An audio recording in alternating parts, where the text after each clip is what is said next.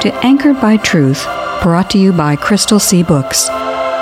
In John 14:6, Jesus said, I am the way, the truth, and the life. Our goal is to encourage everyone to grow in the Christian faith by anchoring themselves to the secure truth found in the inspired, inerrant, and infallible Word of God. God remembered Noah and all the wild animals and livestock with him in the boat. He sent a wind to blow across the earth, and the flood waters began to recede. The underground waters stopped flowing, and the torrential rains from the sky were stopped. So the flood waters gradually receded from the earth after 150 days, exactly five months from the time the flood began, the boat came to rest on the mountains of Ararat. Two and a half months later, as the waters continued to go down, other mountain peaks became visible. The Book of Genesis, chapter 8, verses 1 through 5, New Living Translation. Noah was now 601 years old on the first day of the new year, ten and a half months after the flood began, the floodwaters had almost dried up from the earth. Noah lifted back the covering of the boat and saw that the surface of the ground was drying. Two more months went by, and at last the earth was dry. Then God said to Noah, Leave the boat all of you, you and your wife, and your sons and their wives. Release all the animals, the birds, the livestock, and the small animals that scurry along the ground, so they can be fruitful and multiply throughout the earth. The Book of Genesis, chapter 8, verses 13 through 17, New Living Translation. And now, dear brothers and sisters, one final thing. Fix your thoughts on what is true and honorable and right and pure and lovely and admirable. Think about things that are excellent and worthy of praise. Philippians chapter 4, verse 8, New Living Translation. Hi, I'm Victoria Kay, welcoming you to another episode of Anchored by Truth I'm in the studio today with R.D. Fierro, author and founder of Crystal Sea Books. R.D., I understand that today we're still thinking about the story of Noah and the flood. Last time, we spent time discussing the nature of the questions that are involved when people talk about whether the flood was a literal historic event or just an allegorical tale designed to teach morality and ethics. In that episode, you pointed out that the Bible treats the flood story as literal history. You also mentioned that in a future episode, you wanted to discuss some of the lines of scientific evidence that support that position. So I guess the future has arrived, and today we want to talk about some of that evidence. And I do want to do that. But as we've been doing, I'd like to start our discussion today by listening to another in the Life Lessons with the Laugh series that focuses on Noah's story. We've subtitled this lesson Stability in Rough Seas for reasons that I think will become obvious. Well, in this day and age, we can all use some help and encouragement with how to deal with the storms of life. Let's get going with more of RD and Jerry talking about the story of Noah, or whatever you call him in this life lesson with a laugh. Hi, I'm R.D. Fierro from Crystal Sea Books, here today on the open water open to. water? Dude, we're in a rowboat in a pond. And the pond is between a shopping mall and an apartment complex. As I was saying before, my geographically enamored, engaged, engrossed, and enthralled companion here. Uh, Jerry. Still Jerry. Always Jerry. Not Jerome or Your Majesty or. Okay, uh, still always Your Majesty. Let's not let minor mundane minutiae about marine morphology muddle our main mission to meditate more methodically on the maritime marvel. My goodness, how does he say all that? on the maritime marvel that was the ark that Norman built. I think you mean Noah. That's what he went by for the history books. Not sure what the guys at the big box boat building and bungalow betterment store might have called him. Hey, do we have any more ark pitch in the back? Not sure. How much you need? Old guy up here wants 6,400 camels worth.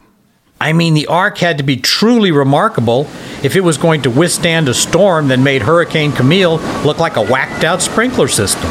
Spikes, spikes, and yikes. Never thought about that. Guess a monstrously marauding monsoon of megalithic magnitude might be a boat builder's worst nightmare. Literally. I couldn't have said it better, always stilled Your Majesty. Well, maybe a little better, literally. But that's not what's important. Right now, what's important is to recognize the naval architecture challenge that faced Norway. Noah. And he sort of had a big head start on designing the ark, didn't he? After all, the Bible did say that the Lord told him how long, how high, and how wide the ark should be. Absolutely, my dimensionally discriminating deckmate. The Lord told Noah to make the ark somewhere around 600 feet long by 100 feet wide and 60 feet deep. In other words, the Lord answered that very important question How deep is your ark? How deep is your ark?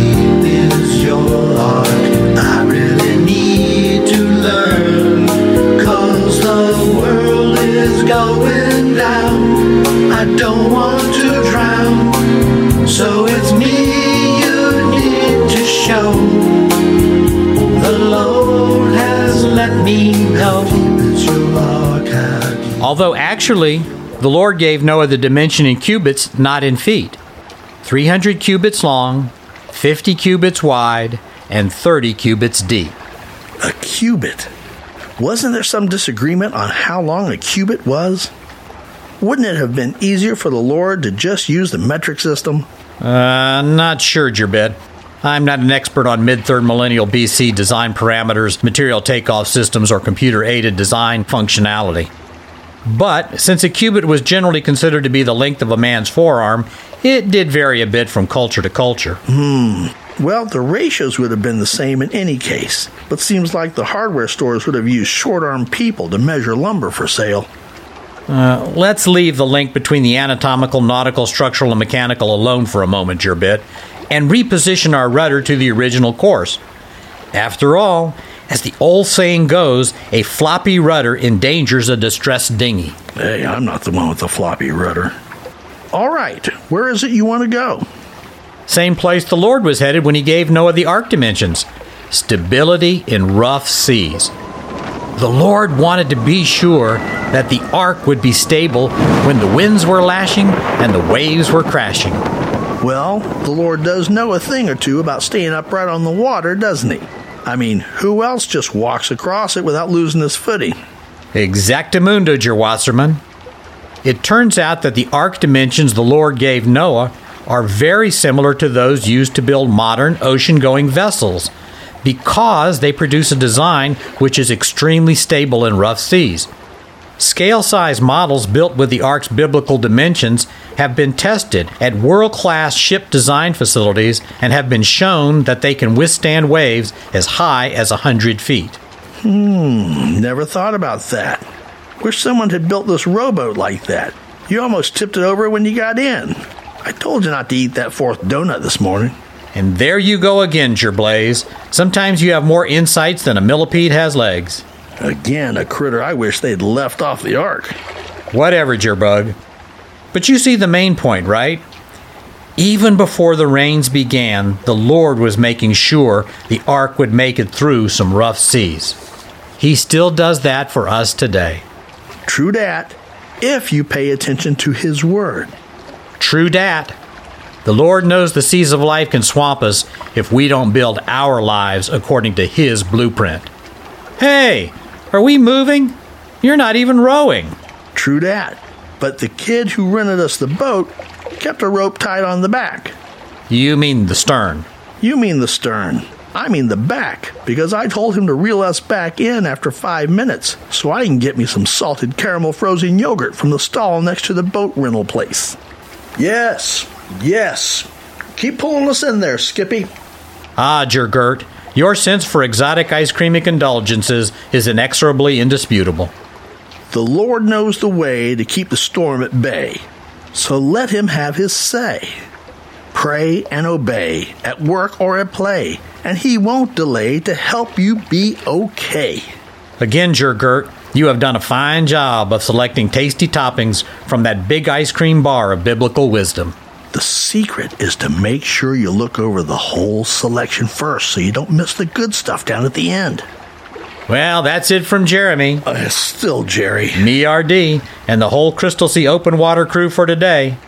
If you'd like to hear more, try out crystalseabooks.com where We're not famous, but our boss is. Okay. I think I counted six or seven different names you used for Jerry in that exchange. I'm kind of amazed at how much information you two actually manage to exchange while you keep playing ping pong with something as simple as Jerry's name. Well, the challenge is keeping up with Jerry's ability to return serve. He doesn't really let me get away with much. So I've noticed.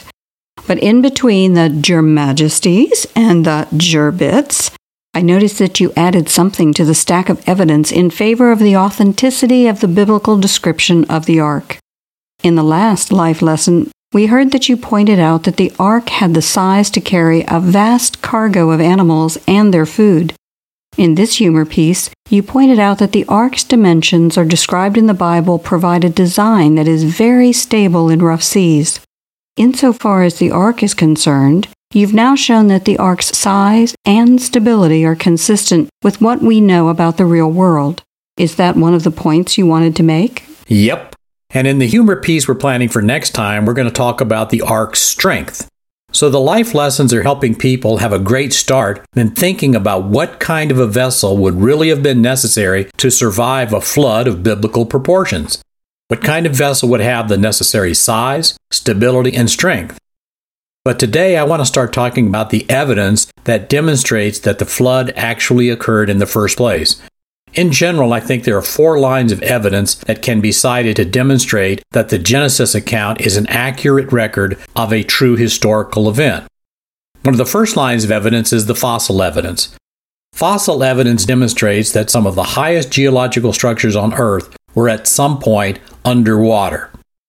The fossil evidence also demonstrates that in many places around the globe, huge numbers of animals were, at one point, buried very suddenly and in groups that contain mixtures of both land and marine animals. Second line of evidence that demonstrates that a worldwide flood occurred is that there are vast stretches of the planet covered by layers of sedimentary rocks. In other words, if there are huge stretches of the planet covered by layers of these sedimentary rocks, it indicates that at one point those parts of the planet were covered by water. The third line of evidence that can be given to support the historicity of the Genesis flood account is that there are flood stories found in cultures all over the world. Some observers actually count almost 200 such flood story variants, and they're found on all continents. And, and even though the stories vary from locale to locale, they all have one element in common, which is that in one portion in the past, there was a worldwide flood that destroyed some or most of the life on the earth. And interestingly enough, a fourth line of evidence that can be given for the biblical flood account is that the biodiversity found all over the world today is consistent with the biblical account of how various kinds of animals were preserved from death by Noah. Now, when we use the word kinds, that is not a word that's intended to equate with what are called species today. The biblical kinds is a different category of animals, and the Bible says that Noah brought two of every kind in the ark. One of the criticisms that's commonly leveled against the biblical flood story is how in the world could Noah have brought two of every species from all around the world into the ark? But that's not, in fact, what the biblical story is talking about. It's talking about kinds rather than individual species as we know them today. So today, you'd like to begin with a discussion of some of the specific lines of evidence. I think you'd like particularly to touch on some of the paleontological and geological evidence, right? I would, yep. Where do you want to begin? Well, I'd like to begin by reminding listeners of something that we covered in our last episode of Anchored by Truth. By their very nature, past events, especially those of the distant past, like the flood of Noah, cannot be repeated. They were singular, one time events, and as I said last time, some of the events that occurred in the past, like a worldwide flood, we don't want to have repeated. So, in order to make an intelligent assessment about whether such a flood ever took place, or at least is highly likely to have occurred, we have to look at the evidence that is available on the earth today. In other words, we're judging the likelihood that an historical event occurred in the past by the evidence that we can see today. So, when you're looking for evidence about what happened on the Earth's surface in the past, you're typically going to start with geology and paleontology.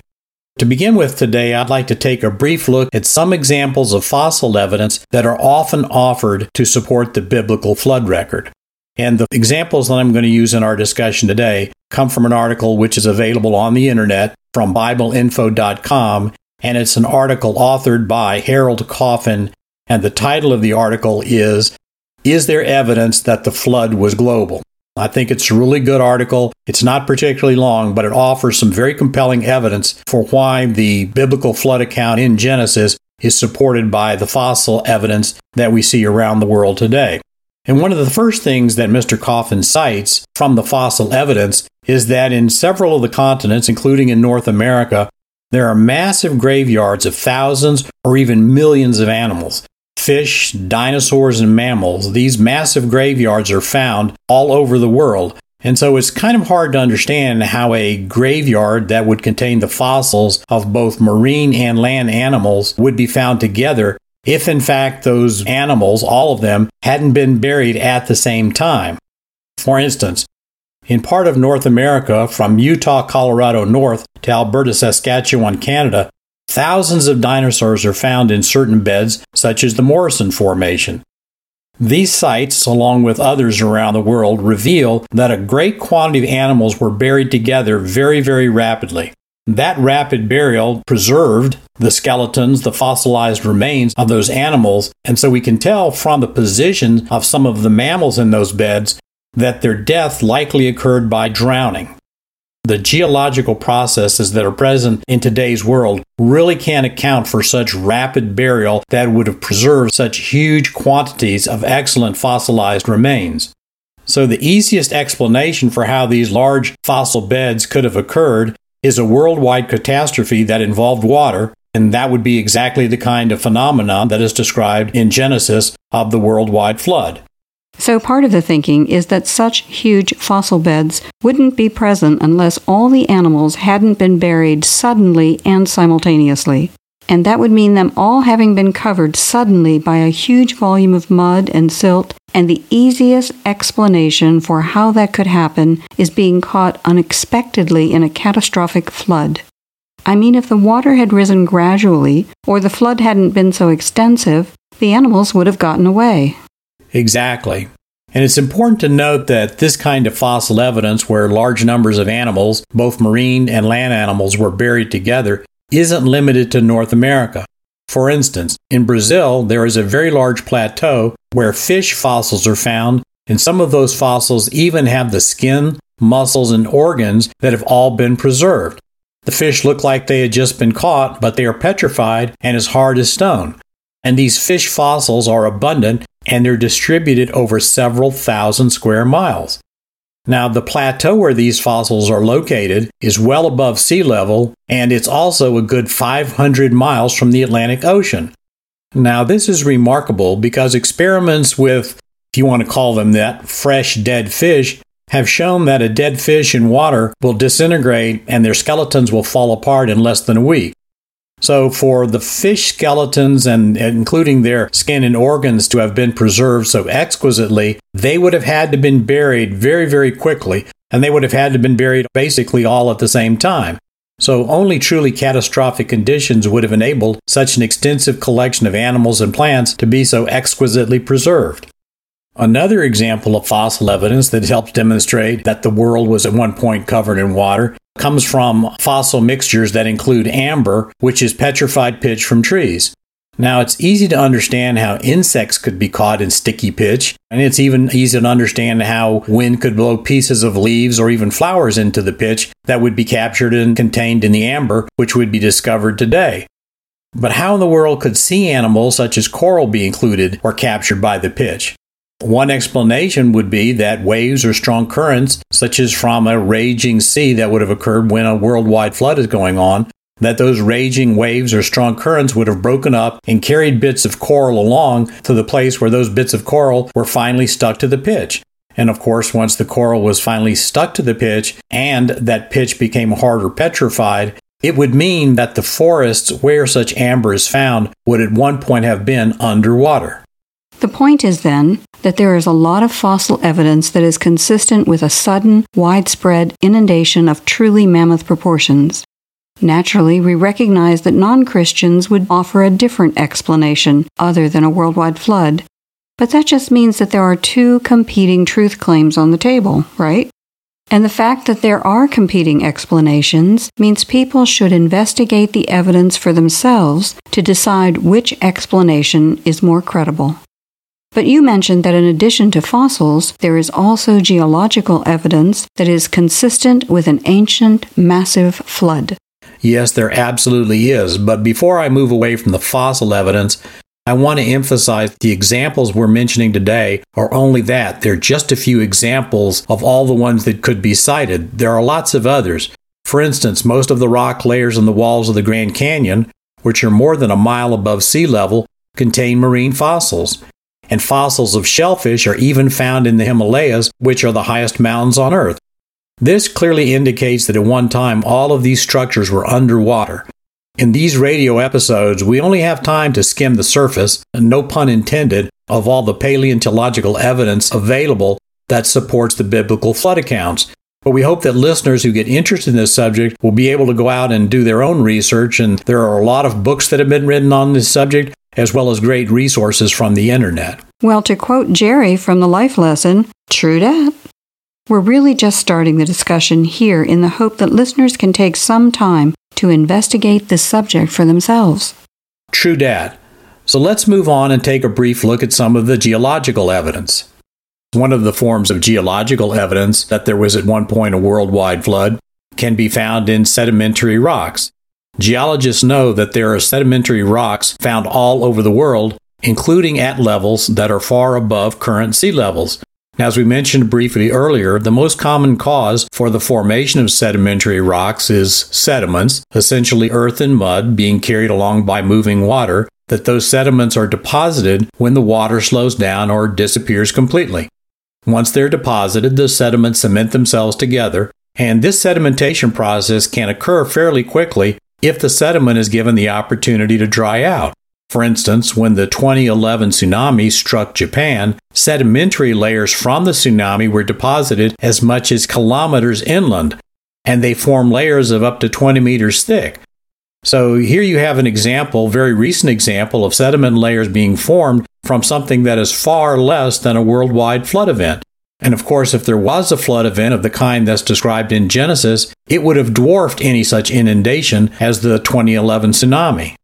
So, just to give one comparison, the sedimentary layers that were formed by the 2011 tsunami in Japan, which are now up to 20 centimeters thick, there are places around the world where there are sedimentary rock formations that are up to 100 meters thick.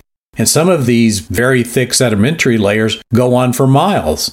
So, if a single tsunami layer deposited sediment layers up to 20 centimeters thick, imagine how much water would have been involved to create a sediment layer hundreds of times thicker. So, both the fossil evidence and the geological evidence are both consistent with a flood of biblical proportions. Absolutely. And the geological evidence is not just limited to the presence of massive layers of sedimentary rock all over the world. Geologists will acknowledge that many of the great river valleys all over the world were created by truly epic floods. The first geologist to propose that the river valleys of eastern Washington were caused by such a flood, a Noah like flood, was a gentleman named J. Harlan Bretz. Now, when J. Harlan Bretz proposed the theory that these river valleys were caused by a massive flood, his opinion was really met with widespread disbelief. He first proposed the idea in the 1920s, but now the acceptance of the truth of Bretz's observations is so widespread that at the age of 97, Bretz was awarded the Geological Society of America's highest honor. nor is the evidence that ancient floods carved the landscape, creating massive river valleys, limited to North America. Those kind of carved river valleys are also found in Europe and in Asia. There are also other geological phenomena that demonstrate that at one or more times in the past, megalithic hydrodynamic forces were acting on the surface of the Earth. For instance, there are huge boulders that are perched on the top of mountains in many parts of the world, and those boulders are distinctly different from their surroundings. It's hard to see how a huge boulder would have been lifted to the top of a mountain unless it was carried there by something that was exercising enormous force on the boulder, such as a massive flood. In other words, there is substantial evidence that at one point the entire surface of the world was affected by a major hydrological force. Now, we understand that not all observers will agree that there was a worldwide flood. We understand that there are different observers may not agree with that conclusion. But the point is that there is evidence from both paleontology and geology that is consistent with the biblical flood account. And even though all people might not arrive at the same conclusion about what the evidence means, doesn't do away with the evidence. I think that's a point that should be emphasized. Just because there are people who are not persuaded that the fossil or geological evidence demonstrates the certainty of Noah's flood does not do away with the evidence. Disbelief in the occurrence of Noah's flood does not render the account any less likely. Science provides solid support that the earth contains physical remains of one or more past cataclysmic floods. Everyone is free to evaluate the evidence and arrive at their own conclusions. But it is entirely reasonable for Christians to use science as well as Scripture in their pursuit of truth. I wish we had more time today, but let's jump to a prayer. For our closing prayer, how about if we pray for the restoration for the worship of the one true God in our nation? Prayer for restoration of the worship of the one true God. Lord of destiny, God of holiness, you ordained the fate of men and nations before the cornerstone of creation was laid. You are blameless in all your acts and commands, and therefore what you ordain must come to pass. Who among men can resist your will? What you sovereignly declare will happen.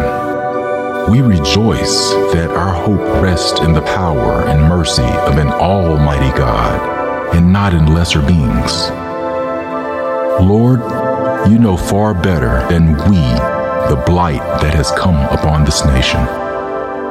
We have turned from honoring your name and seeking your will to self exaltation and celebrating our rebellion. We cannot imagine how this must grieve you and give you justifiable cause for rebuke and reproof. We pray that you would raise up in our midst godly men and women who will be the leaders and teachers in a national renewal we know that you have preserved a faithful remnant for yourself, because you have assured us that the gates of hell could not prevail against your church. We praise you that Christ Jesus Himself makes intercession for us while He sits at your right hand. We praise Him and offer this and all prayers in His holy name. Amen. We hope you'll be with us next time and we hope you'll take some time to encourage some friends to tune in also, or listen to the podcast version of this show. If you'd like to hear more, try out crystalseabooks.com where we're, we're not famous, but our boss is.